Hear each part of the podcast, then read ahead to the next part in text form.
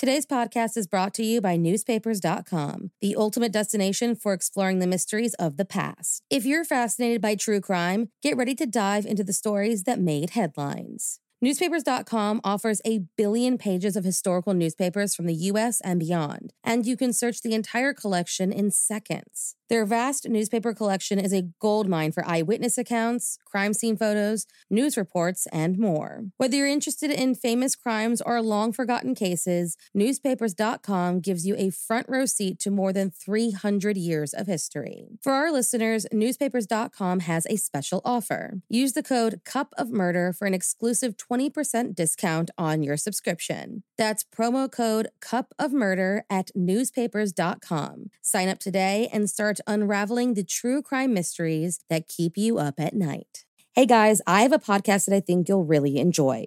Proof, the investigative true crime podcast co hosted by Susan Simpson of Undisclosed and Jacinda Davis of Evil Lives Here, is releasing its highly anticipated second season, where they investigate the murder of 18 year old Renee Ramos. The first season, which, if you haven't listened to yet, you totally should, saw the release of two Georgia men serving life sentences for murdering their friend, Brian Bowling.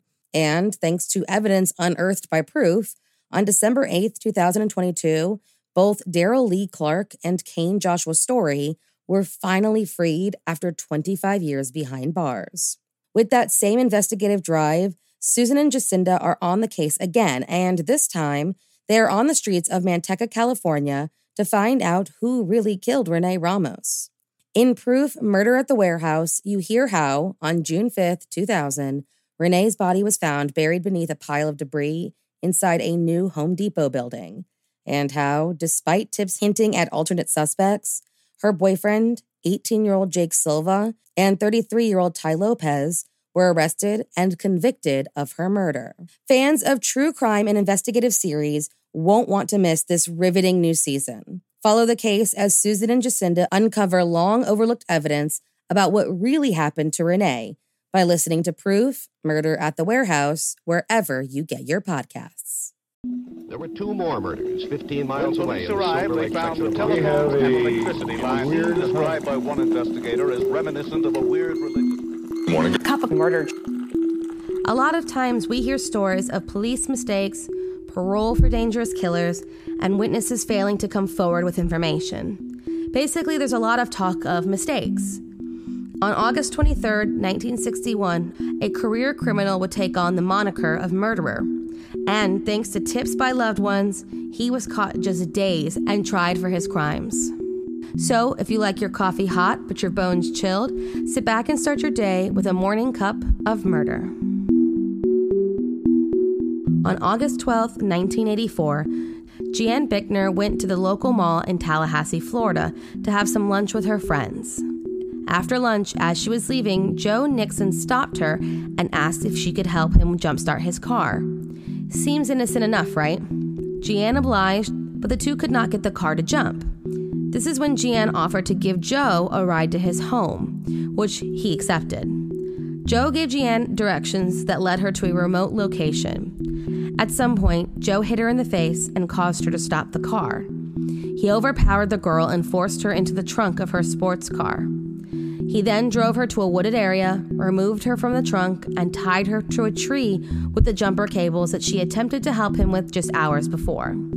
Jeanne offered Joe Nixon money and to sign over her car in exchange for her freedom. She continued to beg for her life as Joe began burning her personal belongings, including the convertible top to her car. He then placed a paper bag over the girl's head, threw the burning top of her car onto her body, and drove away. She was very much so alive when her body was set on fire. The next day, a couple stumbled upon her charred remains and called the police. When they arrived, Jeanne Bickner was found in a seated position, still secured to the tree by jumper cables. On August 14th, Jeanne's car was found in a drainage ditch and the trunk gutted by fire. Not long after, police received a tip from Joe Nixon's own girlfriend, Wanda Robinson, and his brother, John Nixon, that gave them information about Joe's connection to the murder. According to John, his brother admitted to killing a white woman by tying her to a tree and setting her on fire. And both told the police about how they saw Joe driving Jeanne's sports car in the morning before it was found in the ditch. He even told them that he was heading to burn the car. During his trial, it was even revealed that he tried to sell the car prior to burning it, and a pawn shop receipt was found from when Nixon tried to pawn Jeanne's rings. His palm print was also found on the lid of the trunk. In a fairly open and shut case, Joe Nixon was convicted of murder, kidnapping, armed robbery, and arson. He was sentenced on July 30th, 1985 to death by electric chair. He is currently sitting on death row in Florida. Thank you for joining me in my morning cup of murder. Please join me again tomorrow to hear what terrible thing happened on August 24th. Don't forget to rate and subscribe and let me know how you like it. If you want to help support the podcast, there's always Patreon or just sharing it with your true crime obsessed friends. And remember, stay safe.